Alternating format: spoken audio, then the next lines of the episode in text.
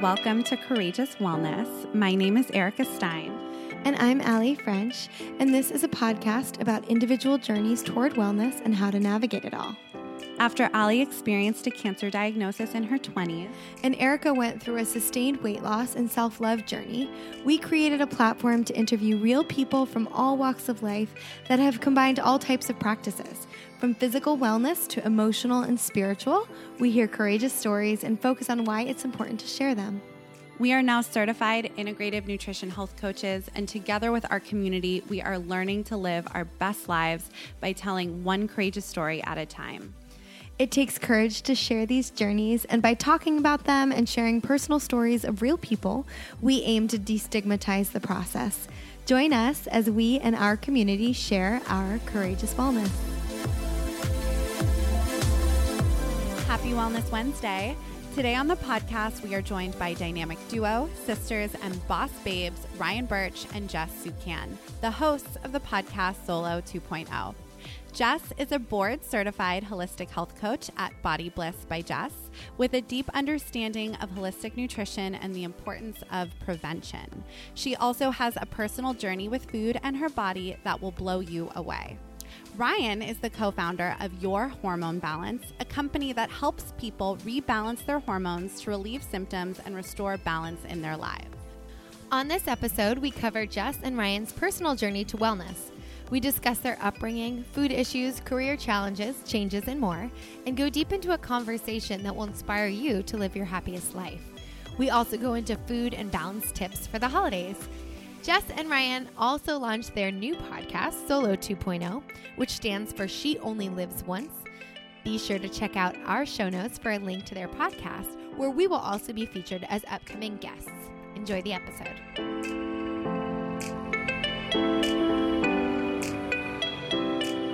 This episode is brought to you by Beekeepers Naturals. If you listen to our episode with founder Carly Stein, then you already know how powerful Beekeepers Naturals products are. Beekeepers Naturals is a wellness company specializing in innovative nutraceuticals made from healing hive compounds and plant based ingredients. Their mission is to improve people's health naturally and save the bees. Allie and I are absolutely obsessed with these products and have been using them consistently since December when Carly was on the podcast. So, Allie, what is your favorite Beekeepers Naturals product? I love the Propolis throat spray. I've used it consistently through the year and it's been my immune system's secret weapon, which makes sense since propolis is basically the immune system of the beehive and has germ fighting properties. What about you? I love the propolis too, especially as somebody who always had strep throat and throat infections. It has seriously changed my entire life. but with that said, my favorite product is the Bee Chill Hemp Honey. Bee Chill Hemp Honey delivers a powerful 28 milligrams of hemp oil per teaspoon so that you can find your bliss. Made with USA grown hemp, it is non psychoactive and contains 0% THC. I sleep like a baby when I take it before bed, and it seriously takes the edge off of my whole day. It also hits the spot when I am craving something sweet after dinner, which is just an added bonus. If you want to try the propolis or the Bee Chill hemp honey or any of the other amazing products, you can receive 15% off your Beekeepers Naturals order by using the code Courageous Wellness, all one word at checkout or visit beekeepersnaturals.com slash courageous wellness. And you can also find the direct link in our show notes. We have an exciting new discount for our listeners with Four Sigmatic.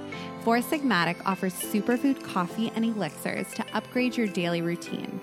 The powerful antioxidants, antiviral effects, and immune boosting properties of mushrooms transform your cup of joe from an energy boosting treat to a health enhancing choice.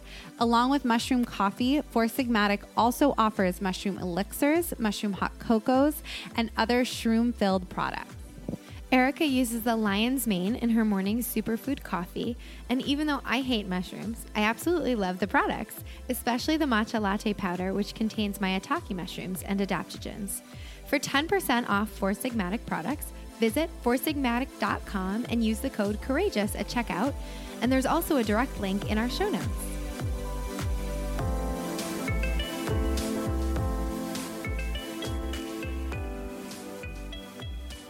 Ladies, welcome. Thank you for joining us today.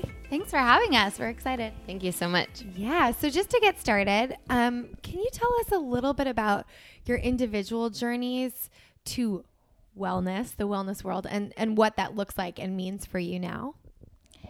Yeah, just in a couple of yeah, just minutes. like in a you know, take take that's whatever what you I, need. That's the part I struggle with. So here we go. yeah. Um, yeah. So I really my story dates back to um, coming off of sports teams in high school, being really active, not ever having to think about my weight, being raised in a really healthy household. Our mom is a hormone health educator, always has worked in health. Um, we were really fortunate to always have home cooked meals. We ate organic. We you know, we didn't really do a lot of dairy. We were also really creative as a family. We would do like family plays and we don't watch a lot of TV. But as you do when you're in high school, you rebel a little bit. And I didn't really want to eat the brown bread sandwiches and the fruit that was in my lunch bag. I wanted to go off campus with friends and be a teenager. And I felt like it was embarrassing that I ate that way. And so I started to go to Starbucks and get pastries and um, go to my friend's house after school and eat like a tub of mac and cheese and then go home and still eat with my parents and just really kept it private. And so I gained a lot of weight really quickly at my senior year of high school when I came off of the sports teams and just kept eating that way. And it really was fast. Like I would say in a few months, I probably put on 30 pounds. Mm. And from there, it was just like, okay, now I'm about to go into college. I want to fit in. I want to meet guys. I want to be, you know, I'm like competing with these sorority girls. I had heard about hazing. I was like, I don't want to be hazed. And um, so I started to restrict myself. It started with diet pills and moved into like the Atkins diet, calorie counting, the master cleanse, where I was drinking like ginger juice and cayenne for three days, almost passing out, trying to work out at the same time also in a pretty abusive relationship all through college, um, mostly emotional, but really made me feel like I needed to look like a different person. Um, so all of that kind of shaped my body confidence and the way that I felt about myself. I always felt really small and I was pretty shy and um, really was only outgoing when I was like out with my friends drinking and partying, and then would restrict myself in the week. And that went on until after college and, and basically for almost 12 years. So even when I met my husband about a year and a half after college, I still was restricting myself in ways, but I had come to a healthier place. Mm-hmm. Um, in relation to everything I was doing before. But we moved to LA about five years ago. And as you can probably all relate to, and the, again, the comparison game started to come up, and it was like walking to my job in West Hollywood, seeing Instagram models, and like, oh, okay, so now I have this other pressure, and I also have this super stressful job in PR and marketing, and wasn't eating regular meals, wasn't taking breaks um, was just really stressed out of my mind. And so, while yes, I had really improved certain aspects of my health and wellness lifestyle, um, you know, I was eating more vegetables. I was more aware of like what the foods were doing in my body, but still to me, re- what really mattered was like the calorie content. And so I was just counting like I mean, I, I wasn't counting calories, but I, you know, when you diet and you kind of, Erica, you can probably relate to this. Like, I could tell you how many calories is in pretty much every food mm-hmm. um, to this day. And so doing that, and then the stress uh, in PR and marketing was so intense. I never had a balance. I wasn't fun to be around. I was constantly like that kind of stress that's like up to your throat where you like feel like you're going to explode. And, I got these like terrible migraine headaches, which I had always dealt with headaches and migraines growing up, but this was like unacceptable. It was like every other week I was getting a migraine and like driving home and like projectile vomiting, laying in a dark room for days on end, went to urgent care a couple of times, was like put on like five different medications. I was taking Vicodin. I was like Ryan, I joke about, I mean, it's funny now, but like going back for Christmas and popping Vicodin, drinking wine, taking a hit of weed, which I like don't even smoke weed just because I'm like, I need to get through the holidays.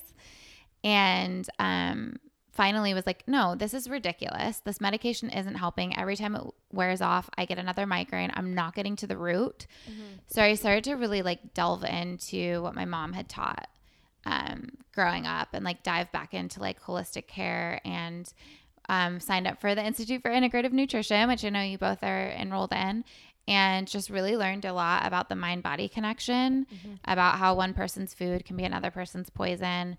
And it's not about the food at the end of the day, it's about all the other things going on in your life. And that's what I wasn't addressing was like, I was not focusing on self care. I didn't even know what it meant. To me, it was like drinking with friends on the weekend.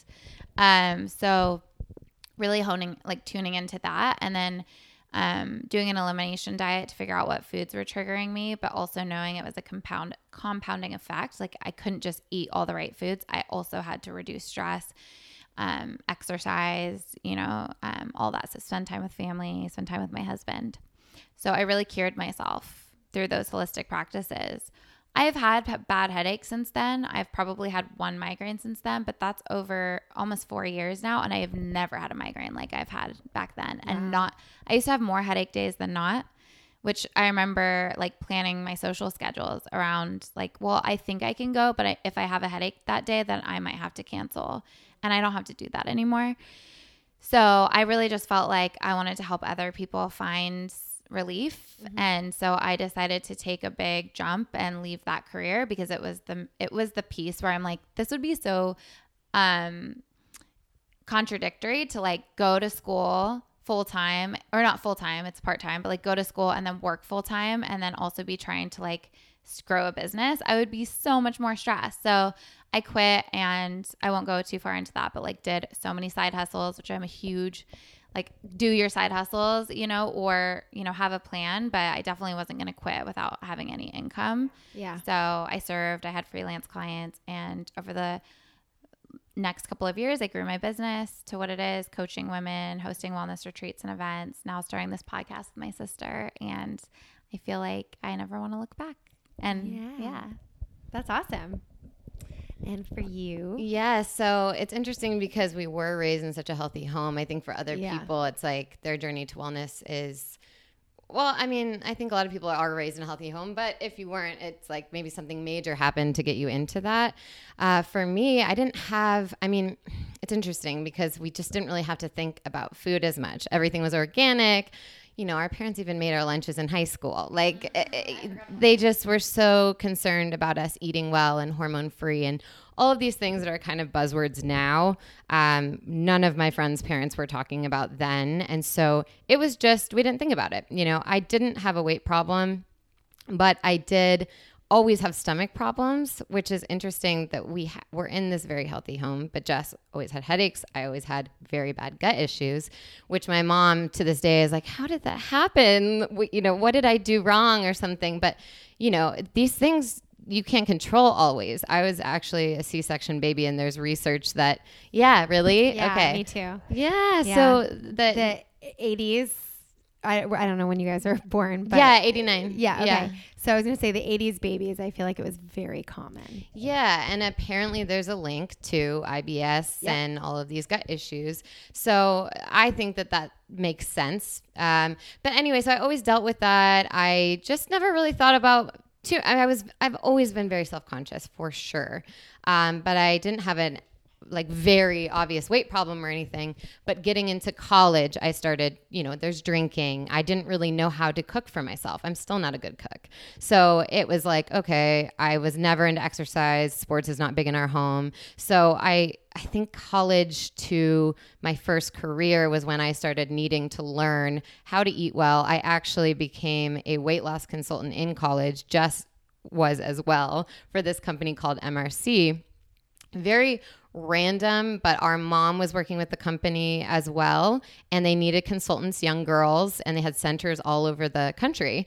And so that job was very interesting because here I was in college partying, and then I would go to this consultant job and tell women, you know, like stick to your plan, you know. Oh, you had an apple that's not on your plan, and I'm like hungover. So there were all these contradictions within it, but I also learned to be good in that job and I loved working with women and helping women and it was all about it was a lot of talk therapy um, but I also learned a lot from that eating program. Uh, there's a lot of issues with it and Jess really she worked at a different center and they she had a lot of issues too. Um, but I I did learn kind of I became aware of like eating more vegetables and how much protein, and that helped me uh, lose a little weight that I'd gained from all the drinking and unhealthy habits in college. So transitioning into um, kind of the real world, I guess I had a good grip on my weight. Um, but I needed to start getting into exercise. I met my fiance. He's like a soccer player, very fit. So exercise, all of that was in place. But then when we moved to LA, I got a job as an event producer, which was my dream job. And I it was an awesome experience. I was on the Red Bull team. I was traveling to major events all over the country and like young, working with all girls, um, you know, and it was glamorous from the outside, but being on the road all the time, uh, my gut was getting really bad. You don't have the foods that you need. You yeah. can't prepare anything. Um, there's no time for exercise. I have always had sleeping problems too, insomnia. My dad has insomnia. So that got out of control. And all these things were out of control. And although we'd been raised with these healthy principles of balance and all that awareness, it just, the pendulum in my life was swinging so far just to this job. And like, what am I in this for? Because it looks cool from the outside. This is not actually my dream anymore.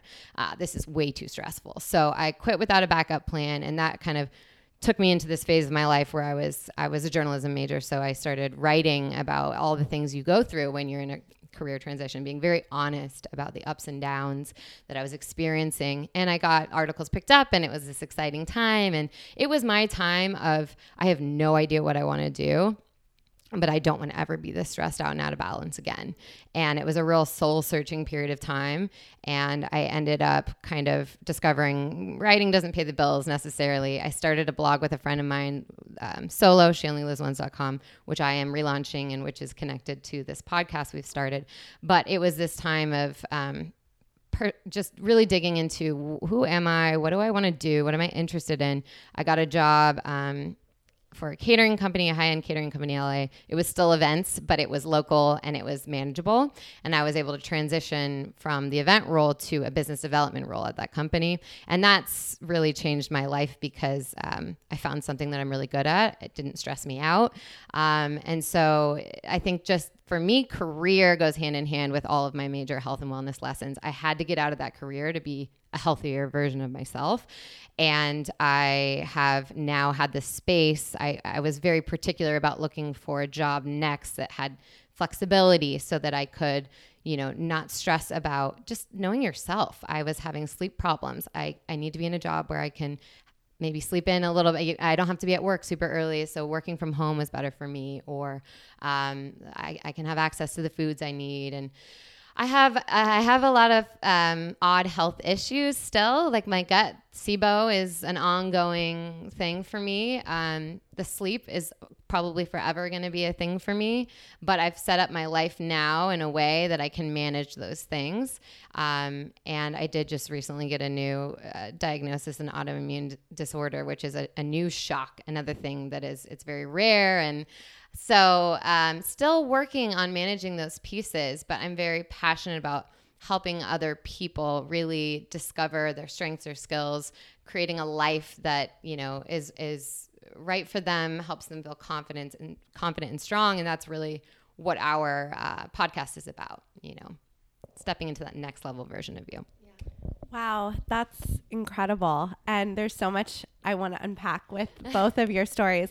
But first, you know, you've mentioned your mother a couple times, and I know that she works with hormone health. So maybe you mm-hmm. could just speak to that as well. Yes. So our business is your hormone balance. She, our mom, is a health educator. She got her master's in health education in the 70s, actually.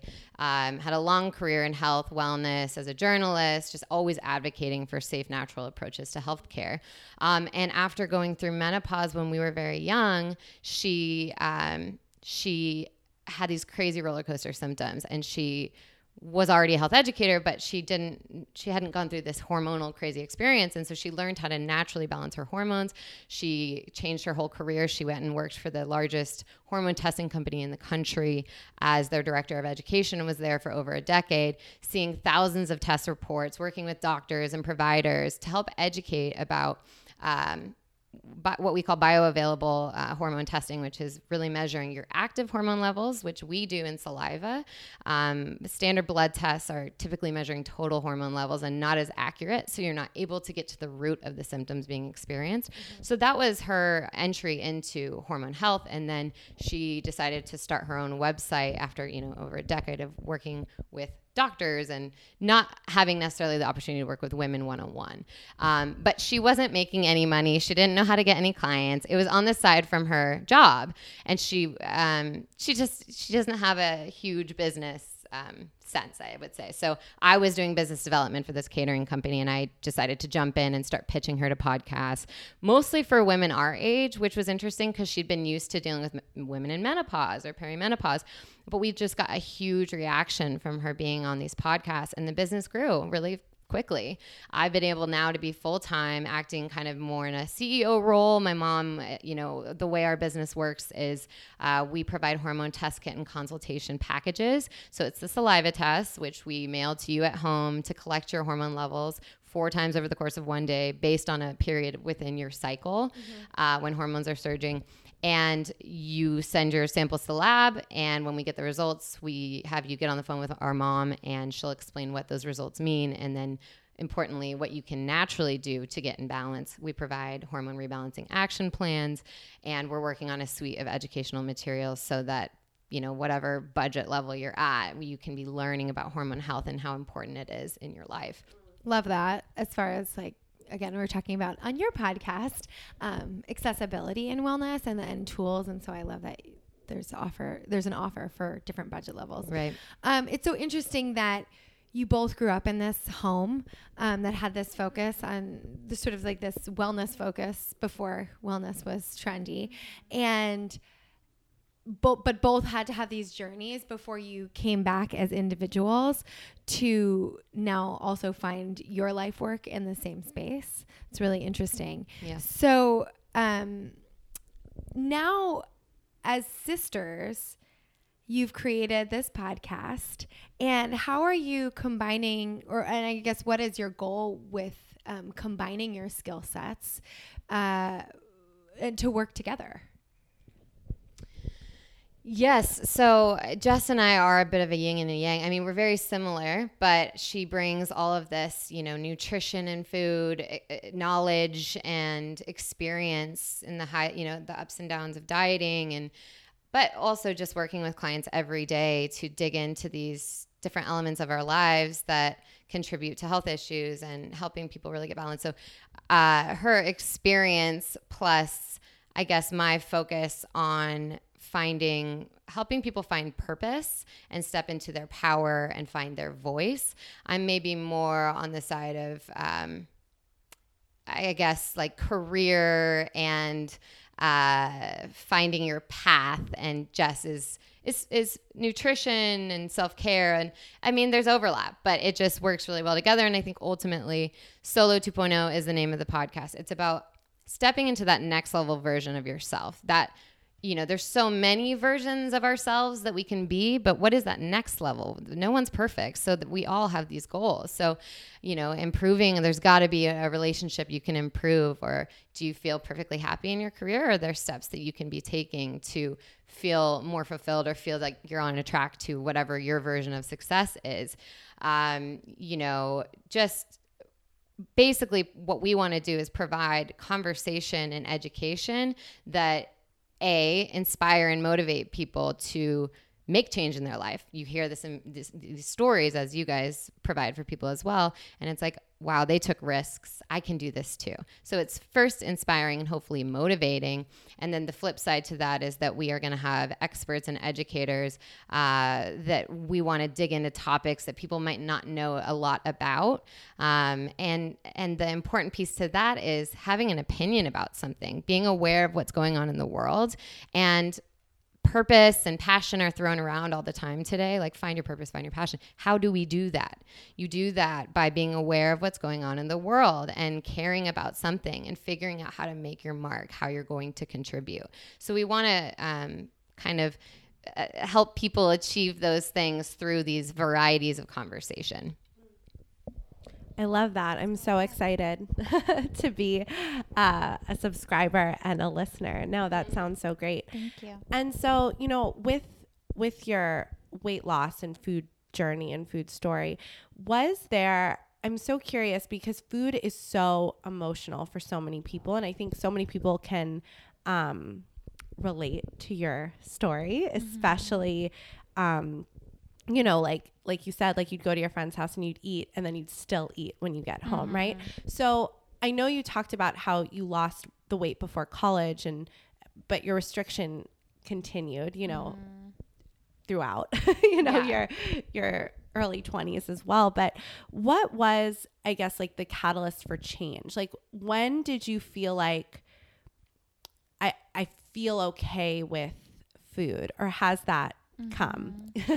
I mean, I feel like when I was first coaching, when I first became a health coach, I don't mm-hmm. know, I'm sure other coaches have experienced this. I mean, I know that they have, where it's almost like that imposter syndrome or like the need to say that you found you know complete happiness in your own body and that you have this like perfect way of eating that works for you because you almost feel like well if I'm a coach I should have it all figured out and I mean if somebody has gotten to that place that's incredible and you know hats off to them I think that's wonderful but I rarely find even women in coaching roles because it is a daily work in progress. Like, I have to remind myself every single day that I'm worthy. Like, I have to remind myself of the qualities that I like in my own body because some days I will look in the mirror and not like what I see.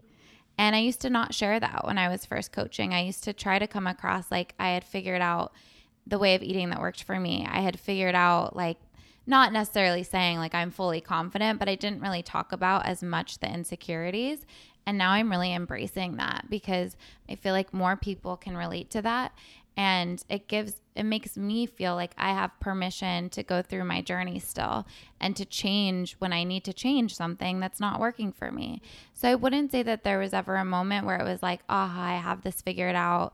I'm like fully confident in my body or my food. But I do think that when I had to go through the elimination diet for my migraines and when I enrolled in IIN, it really was so impactful for me to know that it's not just about the food physically on your plate. I had always just thought it was about the food.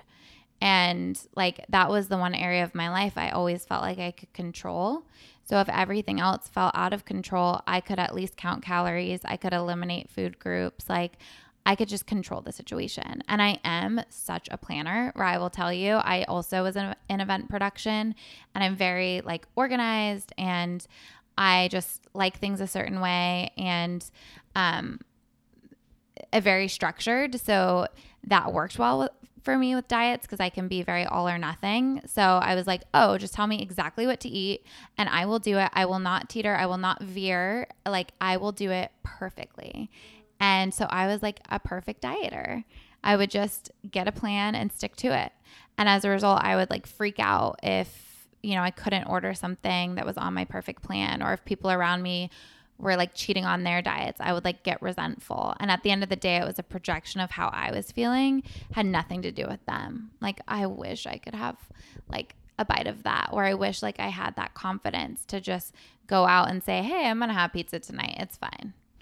Um, so I don't know if that like you know I kind of went a couple directions, but if that sort of answers your question. I'm, yeah, it, I mean it does, and I'm I'm actually curious. So you went through these years of control and yo-yo dieting and like sticking to these plans, Mm-hmm. um, but I know in some of your sort of like biography and something that I've read about you, Yeah. you talk about what kind of havoc that can wreak on your actual body, right? Like Mm-hmm. you're restricting down to 1200 calories. You go into caloric deficit and then all of a sudden and you can't maintain that and then all of a sudden your metabolism is like Shot. shot yeah and so the second you s- are no longer eating in that like that level you're gonna gain weight right um or your hormones get out of whack so then how do you when you've been so used to like controlling things how do you go about taking the steps perhaps the physical steps or the nutrition steps to heal those aspects of your body without a what were those steps but then also how do you manage the emotional side of that when there's like mm-hmm. the control has been such an issue prior to mm-hmm. it? Yeah, I mean, a lot of it is like surrendering and letting go a little bit and knowing that you don't have the outcome and that you might gain a little bit of weight and and that's well, that was always terrifying to me.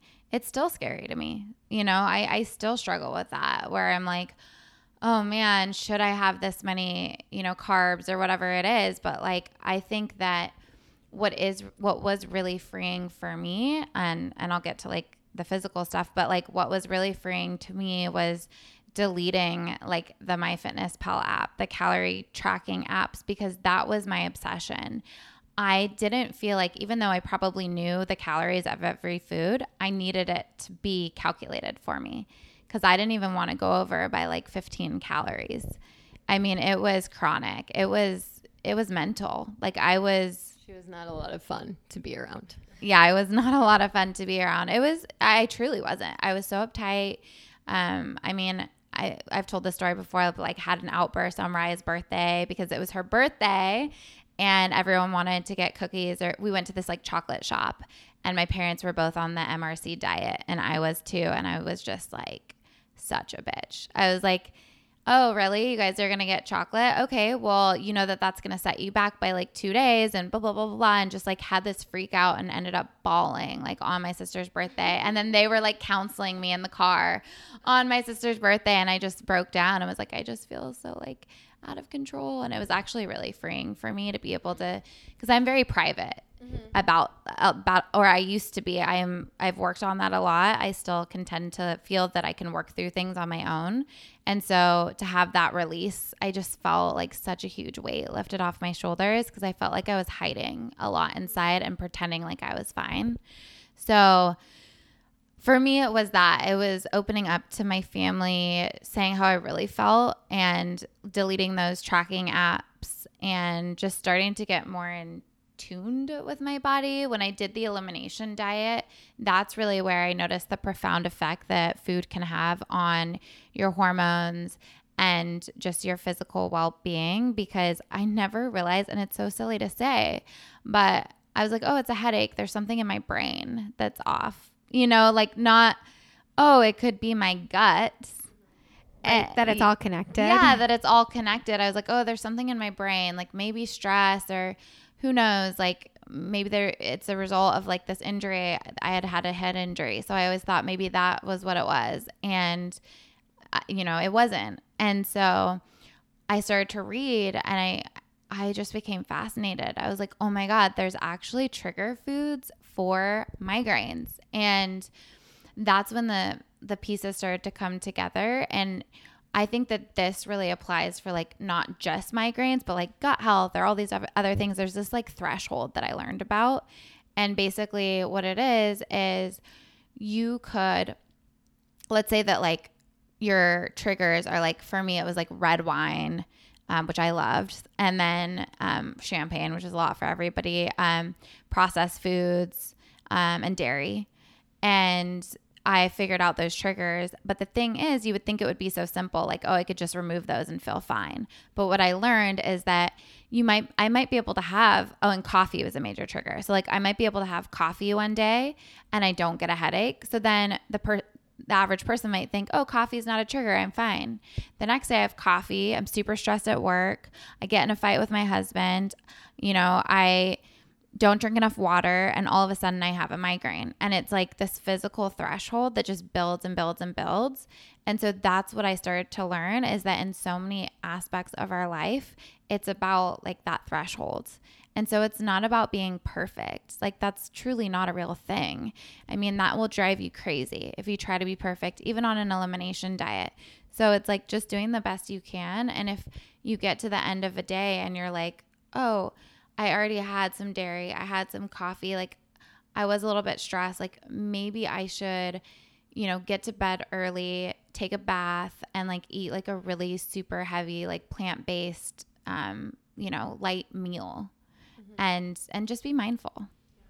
Yeah, I think that you bring up a really good point where it's not one thing per se, but it's like a combination, maybe a cocktail of things. And that one thing can be the trigger to set it off, but the environment has to be there, right? Like, so if it's like the stressful day and the coffee and the this, it's like that's when, you know, the, the perfect, the perfect storm can happen. Well, yeah, and we talk so much too about like, you know, our bodies are so intelligent and I love all of like the little bugs that live inside of us. Like I'm so mm-hmm. fascinated with it and you know, it's like they're all working for you. Like everything in your body wants you to like live and succeed and be happy and that just really empowers me when I think about it. It's super mm-hmm. nerdy, but I love it. But but with that said, it's like and this is so hard too i think this has been so hard for me with like my food issues and and i think can be so hard when you do have food issues but it's like if you're gonna have that chocolate or you're gonna have that cup of coffee or you're gonna have that dairy that you know doesn't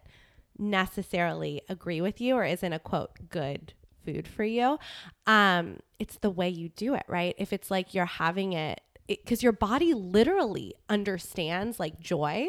So it's like if you joyfully have, you know, of course, in case you, unless you have like really serious allergies, like, but for the most part, you know, if you have like low grade triggers, it's like a glass of wine with friends is very different than a glass of wine because you're stressed and like trying to reduce stress or, you know, um, sharing cake with friends on a birthday is very different than like I'm going to eat five pieces of cake at home because I feel sad. And so I try when I eat foods that I know, you know, might be more fattening or not as like quote clean to just really be like, how can I, and it's a process, it doesn't always work this way, but like, how can I fully enjoy what I'm eating? Because my body like fully feels that. I don't know. It's just so when I started learning about like how our bodies actually like process and digest because it works with like kale and spinach and salads too. It's like if you're eating that kale salad and you're miserable, your body starts processing it and digesting it Totally as like misery.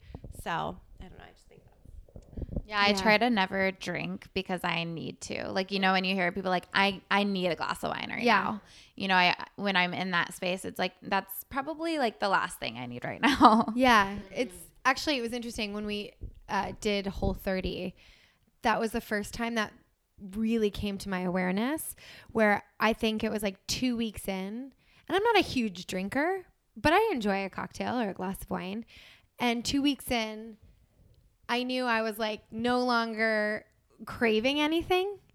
And one night I really really really wanted a drink and I knew it was completely emotional because I I knew my body like at that point it wasn't like I hadn't had real you know sugar in two weeks or it wasn't a fix it wasn't a physical craving.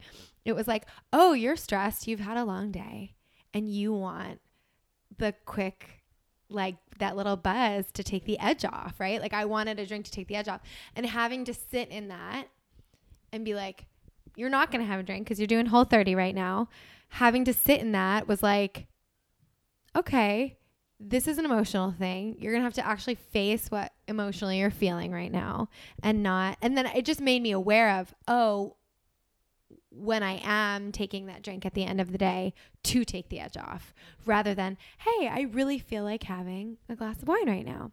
And just like being able to delineate between the 2 mm-hmm. it's pretty powerful. I agree 100%. Yeah. So, ladies, now that you have combined forces and you have this podcast and you're going to like with with the help to empower women or probably anybody, maybe with a focus on women, um, what have you what have you noticed since you've started doing your interviews? Are there any themes that come up for people as you as you kind of explore topics in this space? That's a great question. I think uh, I think it's just starting. It's having the courage to make a change when things don't feel right. It's listening to yourself, listening to your body. Um, there's so much fear around change for people. Um, you know the risks that you might have to take, but almost everyone we've interviewed has made. You know we interviewed this woman Deja who was a dancer for Beyonce and Trey Songz and dancing was killing her on the inside, you know, and she just knew she had to take a break. And then she found fitness and boxing, and that makes her strong, but she's pulling from those skills and those strengths that she, you know, had you know from her upbringing and in, in, her years of dance and it just seems that way for everyone it's being able to put together or connect the dots um, you know, and you're when you're looking when you're not happy and you want to start over, it's being able to really reflect and analyze what am I good at, what am I interested in, and where where could I go from here, and having the the courage to to make a major change. And everyone has different you know support system, systems and modalities for making that work financially. Um, but the, the the point is just is diving into the unknown seems to be a pretty common theme for creating the life that you really want. I think that's interesting and comes up a lot for this generation of people, women, but in general, I had a even a male friend say to me he's been in the same career for the last, you know, 13 years and um is saying like, "Oh, well, yeah, my my career is quote unquote stable, but like look what you're getting to do. You're getting to create something that's your own. And I'm like, yeah, but I also have to like figure out how to make sure the bills are getting paid, right? Or whatever it may be.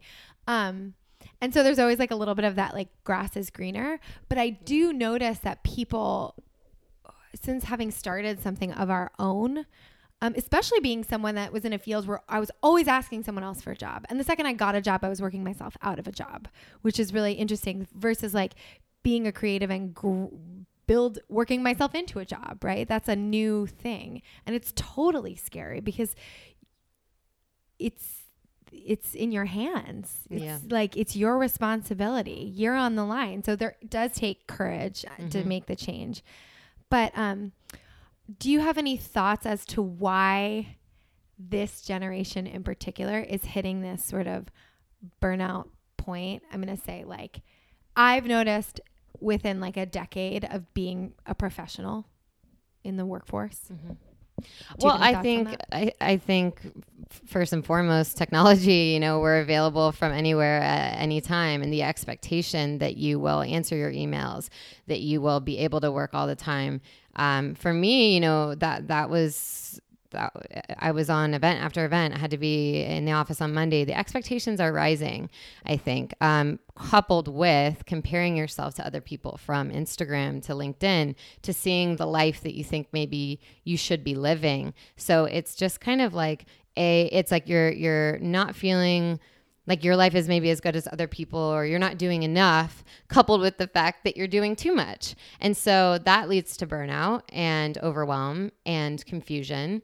And so uh, you know and yeah there's this culture around entrepreneurship and like make your own way. So that becomes confusing too because that becomes attractive to a lot of people. I don't want to be in a corporate job. I don't want to have to do a nine to five.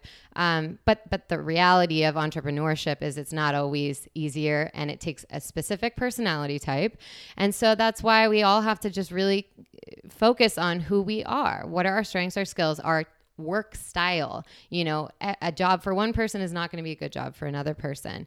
So um, there's just all these factors today.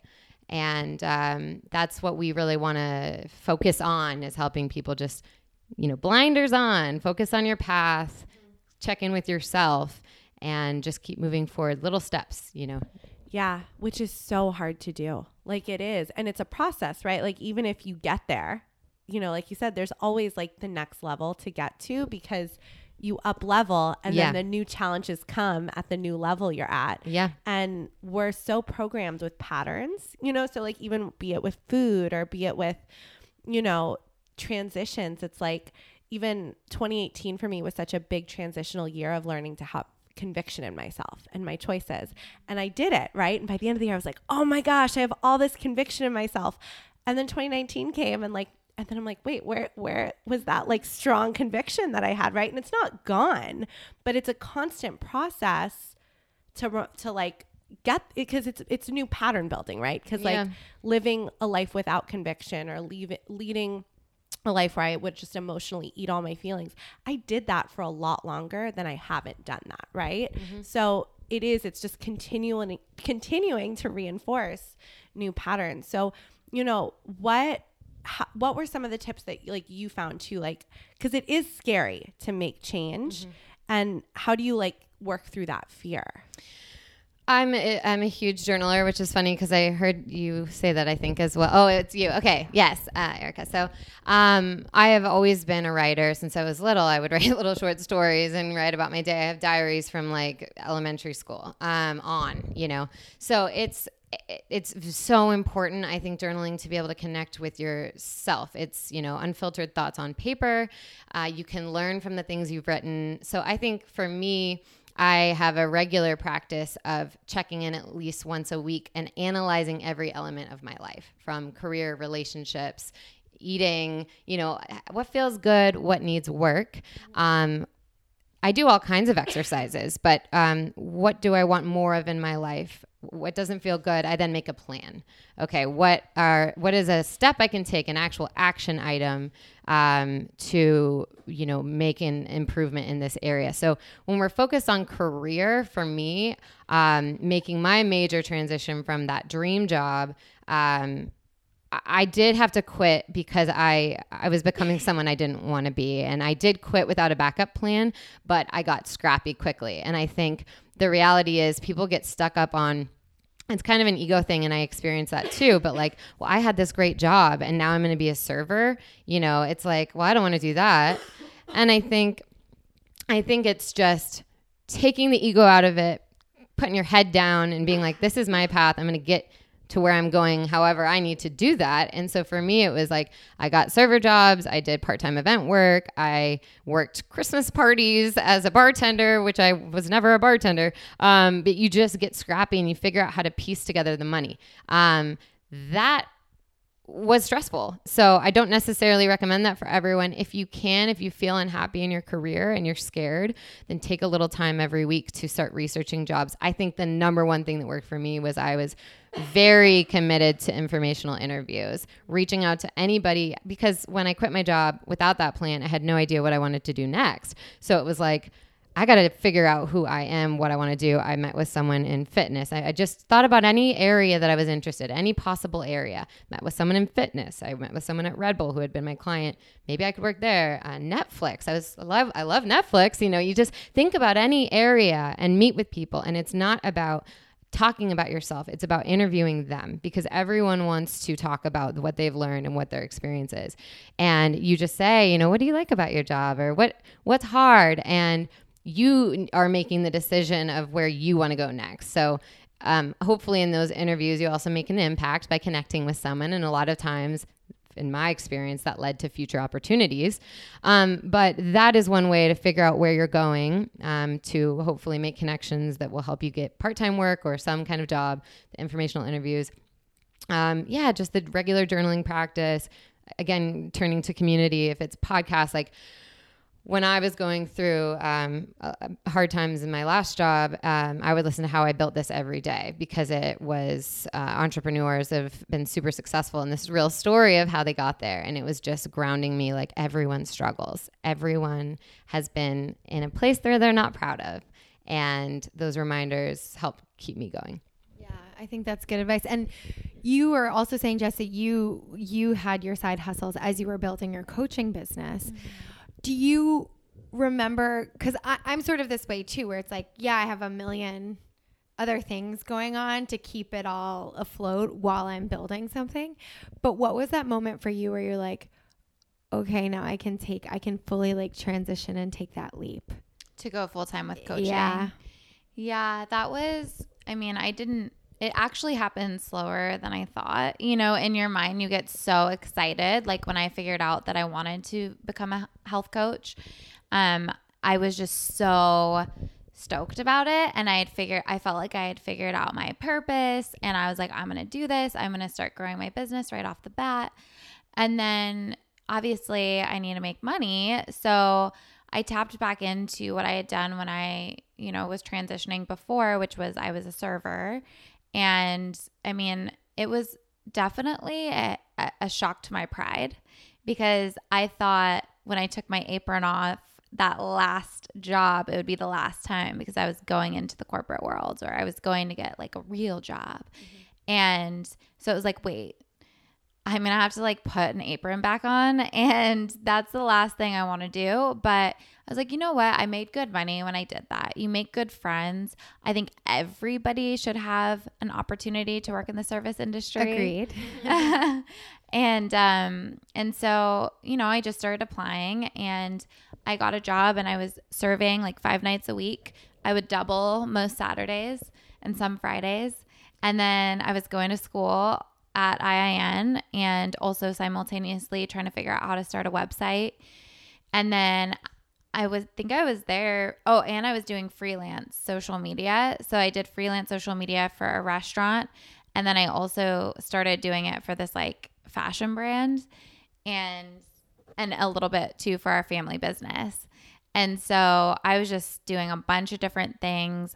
I was pretty overwhelmed at different points, especially when I started to take on some clients. And really, the way that you get experience is you take on clients who don't pay you. Yeah. And so I'm not making money from it. And I would be like driving to that serving job on a client call on the speaker and then clock in. Then I would like text clients back in the bathroom I think my coworkers thought I had like a bladder issue because I was always in the bathroom and just messaging them back. And then I would like leave and be on the phone. And I never told any of my clients that I also worked at a restaurant because I was like, I want to fake it till I make it, you know? And um, yeah, so I think that's really what helped me. And then eventually, I just started, I got a great opportunity because my mom was on a podcast, almost 30, mm-hmm. and and had been going on podcasts to kind of start growing that business. My sister was involved and we had a package that included a session with me. And so I started to get these sessions and I started to be able to start talking to people. And from that, I started to get clients. And then the clients, I was like, well, I have too many clients to be working six days a week. So then it was like five days a week. And like I slowly then I like let go of the restaurant social media job, which was like 700 a month, you know, and then I was like, okay, now I'm going to do 4 days and I'm not going to pick up shifts. So I just kept slowly dropping stuff. And then it was like a huge decision that I had to make of, you know, just trusting and taking that leap. And and I did. I mean, I got down to three days a week, which was the minimum at the restaurant, and let go of the other side hustle, the fashion brand, which really wasn't in alignment at all. Mm-hmm. And and that's when it was like boom, client, boom, client, boom, yeah. and it was like, what is happening? It's because energetically, I was open to it. Yeah, you like made the space in your life. I made the space. It. Yeah, mm-hmm. that's cool. And I'm glad you guys are speaking so openly about the the hustle because it's real and mm-hmm. I think oftentimes people, um, you know, you were talking a little bit, Ryan, about the, the, um, social media like the comparison game and you know when you're when, when we're constantly in this world of like um being bombarded by the highlight reels of people's life or like specific branding of whatever they're trying to create and curate, which is a valid part of marketing. We forget that it's marketing sometimes. And, um, and that that's not always real life. That's not you don't get to see the behind the scenes and what it takes, like the six days a week, nonstop, four jobs, whatever it is, you know. So I'm glad that you're speaking to that because I think it puts a little bit of a reality in what it takes. And I just wanted to say briefly too that there's a flip side to that. You know, I've been a hustler. I've always had worked since we were young. You know, we always made our own money, and I always had. Um, you know, in my last job, I was working for this catering company. I was building YHB on the side. I was building my blog and writing, and all I knew how to do. But everything was fulfilling to me, so I enjoyed it. But that doesn't mean there's not a consequence of not knowing how to slow down. And I my biggest thing last year, my biggest struggle, we had um, our grandma passed away, our uncle passed away. We had um, someone in our family really struggling with addiction, and it was all heavy. And even though I was now full time with our family business, I was able to quit my last job.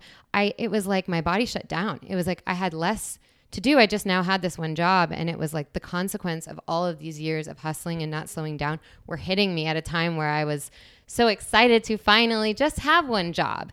And I suddenly couldn't really work. I got a back injury, a herniated disc. It was like my body started falling apart, you know, and and I just was so we I, I follow all the podcasts about hustling and I follow all the people that are successful and I started feeling so down on myself that I'm not hustling as hard. I can't get my body to hustle as hard anymore. And so I think that it's just like not going too far the other way. And we talked about this in our interview with you. It's like maybe you're not the type of person that feels stressed out. But if you're not allowing enough time in your day for real downtime and you're really going, going, going, something will give. Yeah. So that's the important other side to the hustle. Yeah, thank you for bringing that to light too, because it's true. It's something something's got to give at some point, yeah. right? And it's a hard for those of us who do that it's hard to remember sometimes when you're not feeling it on the daily basis. Yeah. Yeah, these are both such such good things to remember. And I think such things that people talk about it, but they don't talk about the nitty-gritty like you guys are sharing on both ends of the spectrum because yeah, it, it is. It does it does look very glamorous sometimes yeah. from the outside and there's a lot going on under mm-hmm. the surface.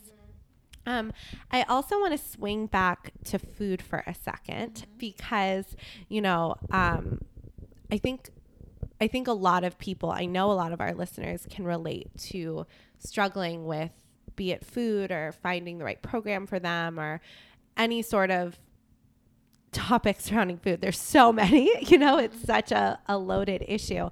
But, you know, I know with the holidays coming up too, it can be even more loaded yeah. for so many people because, right, it's not just the extra pie that might be on the table, but it's dealing with family and dealing with a lot of different emotions.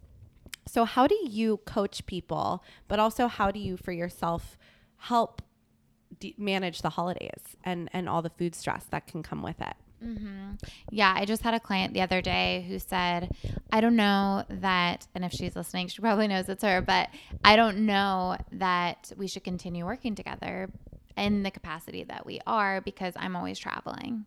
And like I am on and I'm off. Like when I'm traveling, you know, I can't be like fully committed. And then when I'm in town, I can. But I was like, girl, that's the reason we need to work together as much as we are, like even more, because we need to help you to create a routine when you're out of your routine.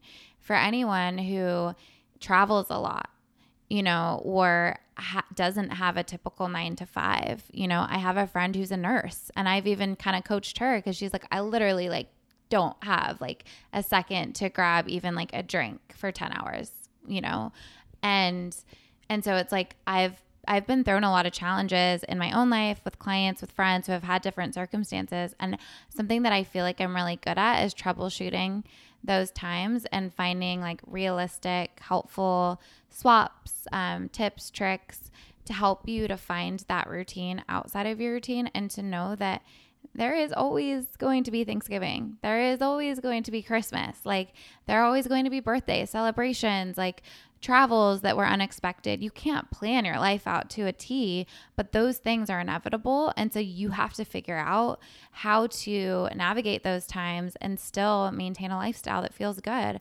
I mean, I feel terrible for the people that come out, and I've been that person that come out of the holidays like, well, that was super fun. Now my life's going to suck for like six months because I have to put myself on a diet. I start working out six days a week. I can't be social. And it's like, I would want to like go crazy too if I knew that that's what I was going to be doing to myself come, you know, January 1st.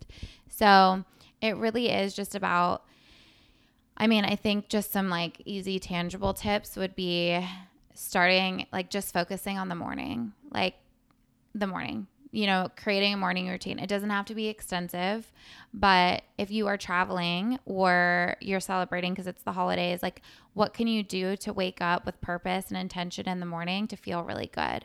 So maybe you start with a big tall glass of water like before your feet even hit the ground like you already have that water you can even like create like a spa water overnight by putting lemons and limes in your water and then when you wake up it's already made for you and drink that you know as soon as you get up and then you know put your phone away like don't touch your phone for at least 10 minutes if you can start with 5 that's great and then work your way up to maybe 20 and go in the other room and make yourself a breakfast if you're in a hotel you can pack protein bars you can pack um, I just got a BlendJet. It's a portable blender, so you can. I need one. It's amazing, and I'm like not affiliated with them at all. But you can pack packets of protein powder. You could pack some packets of MCT oil. You could pack coconut butter. There's a bunch of protein brands I like. Um, you can pack nuts. You can make your own matcha in your room or your own latte with like different, like I love Four Sigmatic mushroom elixirs um, with adaptogens, or, or, which are herbs that really help to keep your energy levels up throughout the day. Um, and just have that morning ritual and plan ahead. So you pack all of that stuff to make yourself an in-room protein smoothie and an in-room latte and you bring all of those snacks with you to control those variables. If you're at an airport, you're going to be spending a ton of money on snacks that taste terrible and it's not even worth it. You know, I'd rather save that treat meal or not even treat meal, but like I'd rather enjoy that celebration dinner and not be like, oh, I already ate this like crappy $20 meal at the airport. Um, so yeah, I mean, I think just like really setting yourself up for a really nice morning routine, always packing like spending a day or two before travels or going to your parents' house for the holidays and like pack your supplements pack snacks you can have on hand. Look up the menus ahead of time and order something that really makes you feel good, but that also doesn't make you feel restricted. You know, get in movement every day. It doesn't have to be a workout video or a workout class. It can be like, hey, family, let's all continue this conversation on a walk. You know, there's like ways that you can move your body and eat well, but still celebrate and have the wine and have the turkey and the gravy and the stuffing and and come out feeling great. Yeah, that's great advice. And I think it's helpful because I think there's also a lot of stress around the holidays, even stress like that may not be directly, oh, is can I stay on my food plan or my eat my normal routine, but it's just like stress on top of it. So there's like this mindlessness that happens. Mm-hmm. And um I think that's really good like sort of planning a little bit ahead just to consider some of the options, right? Consider right. like, hey, when, you know, things are feeling one way or whatever, we're all like cooped up inside, like, let's go for a walk. Mm-hmm. Just like mm-hmm. thinking ahead of a couple things that we could do. Yeah. Like one other thing I'll say is um, there was a trip, I wrote a blog post on it. I went to Mexico and the blog post was like how I ate tacos and drank margaritas every day with no regrets. And I really did. I love that. And it was like truly because like I literally ate the same lobster tacos every single day because they were so good and like multiple margaritas. And I'm not saying to do that if you don't feel great, but I was doing it because I was so happy and like I was there was no stress. I wasn't thinking about work. I was like totally engaged in all the conversations we were having. But like every single day without fail, I would wake up before the rest of the family and go to the pool, which was like beautiful, um, little infinity pool. Birds were chirping and I would swim laps. And I just swam for 30 minutes and and I would walk um, in the little jungle while all the people were waking up and it was quiet and peaceful. And yeah, I packed like my in room lattes and I brought supplements for, I was with my husband and his whole family.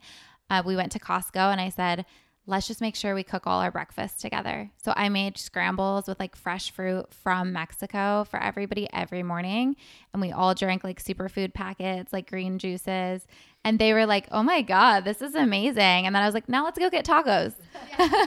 that sounds so magical. yeah. and so you're talking about a morning routine. And I think that's so interesting. What, so now I'm curious, what are your morning routines? Do you have one at home for your day to day? For sure. Do you want to? Sure. It's funny for me too. I feel like I hear people talk about their morning routines a lot, and I'm actually more of a night owl. So I feel like my whole day is shifted. And I, I feel guilt around that sometimes because I'm like, I should be a morning person. I should have a really great morning routine. But I'm realizing that like I'm just a little bit different. You know, I, I go to bed later, I wake up a little later, and I am fortunate that I can do that now, having, you know, my own business. Um, but I, I have practices in the morning, like, um, you know, Four Sigmatic. I have multiple beverages. I'm currently sort of doing intermittent fasting, not strict, but like, just pushing my meals back. So I'm starting a little bit later. Um, some stretching, but I do kind of get right into work. So maybe I'm not the best person. I give myself about 30 minutes. But in the evening, you know, it's a lot of journaling. It's a lot of really taking the time to think through all of my priorities and get very well prepared for the next day. And then I do repeat that in the morning, just it's a shorter, abbreviated version.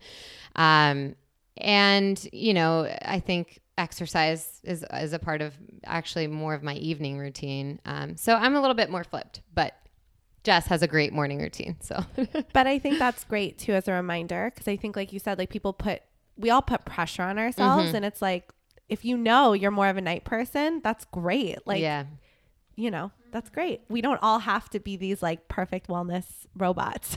yeah, yeah. There's a desire to do what other people are doing, and the one thing that I do need to get more into is is certainly meditating. And hearing you talk about chanting is almost seems more effective to me because I don't. I think again, it's your personality type. I'm not the type to like to sit in silence.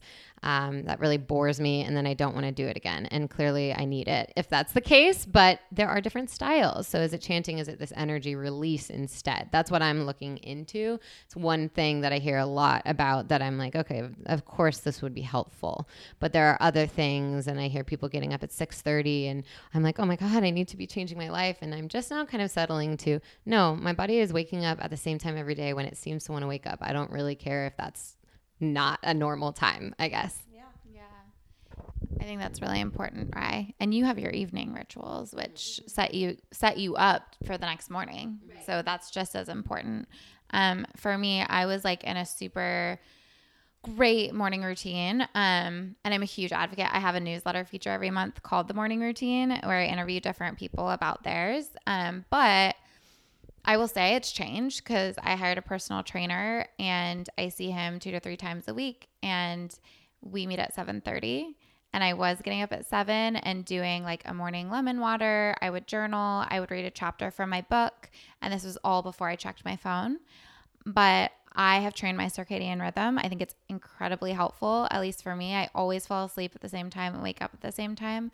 And I just feel like that's given me so much more energy. So I was like, I'm not about to like wake up at like 5:45 or 6 so I can still do my morning routine. So my morning routine has changed and I think that's a great message to be like it won't always be the same what works for me 6 months ago is not working for me now. So really I maintain that 15 20 minutes without my phone in the morning and I foam roll. And I think the foam rolling is really nice because it's self care and it stretches out my body and it's a few minutes just in peace. It's now a little darker in the morning and I'll just drink water. And then um, I usually didn't work before I work out in the past or eat before I work out in the past. He would like me to for energy, and it has made a big difference. So it's nice to be told to be flexible. Like I need permission to be like, no, no, you need to eat to like fuel your body. And then I'm like, okay. So, you know, I'm eating a protein bar or like I just had a really nice sourdough with nut butter this morning and had that on the way and listened to a podcast. And that's sort of more of my morning routine, but it's different on the days where I don't train. I love that. You guys have also inspired me. I, I used to have a really great morning routine and it's kind of fallen off. And I feel, though, the effects of it. Like I really do on my mental health.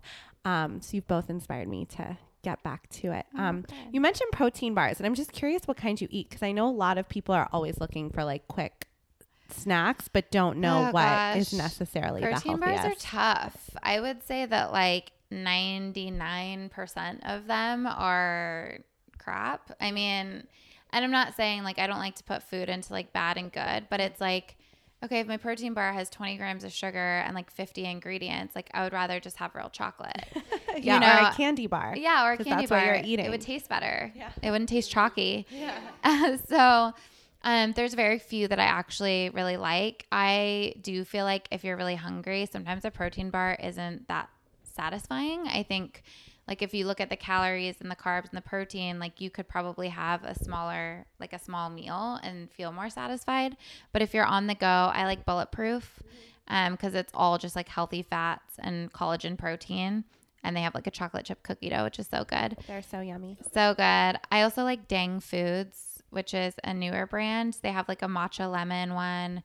Um, and then I like Atlas, which is like a new protein bar that I found.